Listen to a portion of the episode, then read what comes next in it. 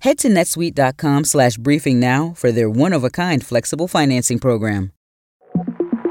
Hello. From CNN, I'm Joe Beck with the five things you need to know for Thursday, December 7th. Clashes are still ongoing today in both northern and southern Gaza, where Israeli officials say their forces have surrounded the house of Hamas's leader.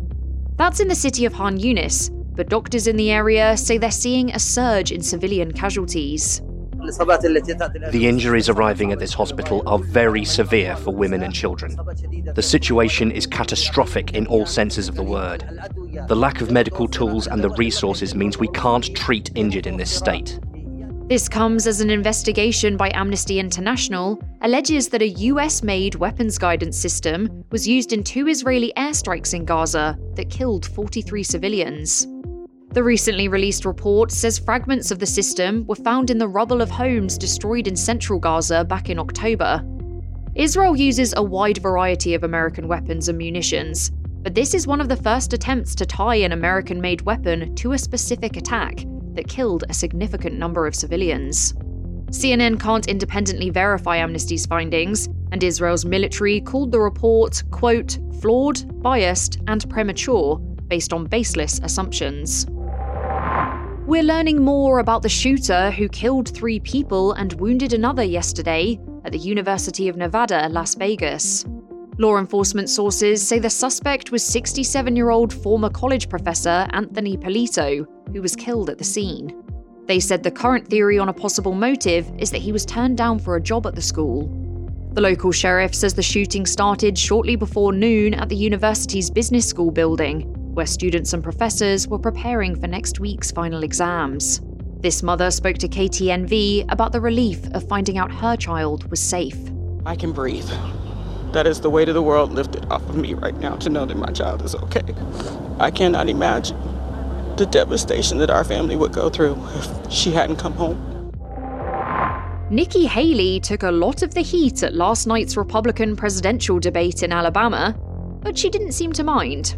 I love all the attention, fellas. Thank you for that. And it probably is a good sign for the former South Carolina governor, because it means the other candidates on stage for the News Nation debate likely saw her as their biggest competition. Vivek Ramaswamy called Haley lipstick on a Dick Cheney, and Ron DeSantis questioned the motivations of her donors. Chris Christie, on the other hand, spread more of his attacks on Ramaswamy and DeSantis, portraying his opponents as immature, annoying, and not ready for the job. But with less than six weeks until the Iowa caucuses, pundits say the events on stage last night aren't expected to do much to close the gap between the four candidates who showed up and the ever absent frontrunner, former President Donald Trump. With abortions now banned in more than a dozen states and restricted in many others, nearly one in five people looking for an abortion in the first half of 2023 had to travel out of state. That's according to a report from the Guttmacher Institute, a sexual and reproductive health think tank that supports abortion rights. Their research shows it's become about twice as common for people to travel across state lines for their abortion care since the Supreme Court ended Roe v. Wade last year.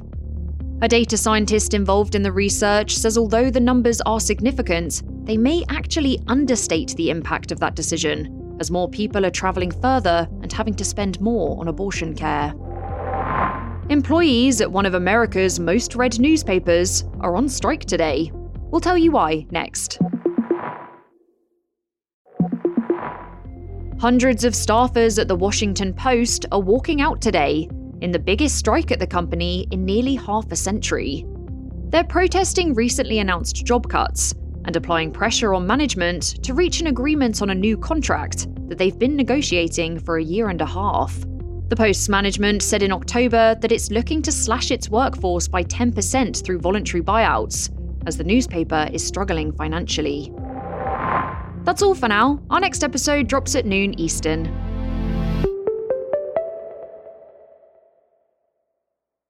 Over 37,000 companies have already made the move to NetSuite. Backed by popular demand, NetSuite has extended its one-of-a-kind flexible financing program for a few more weeks. Head to netsuite.com/briefing. netsuite.com/briefing.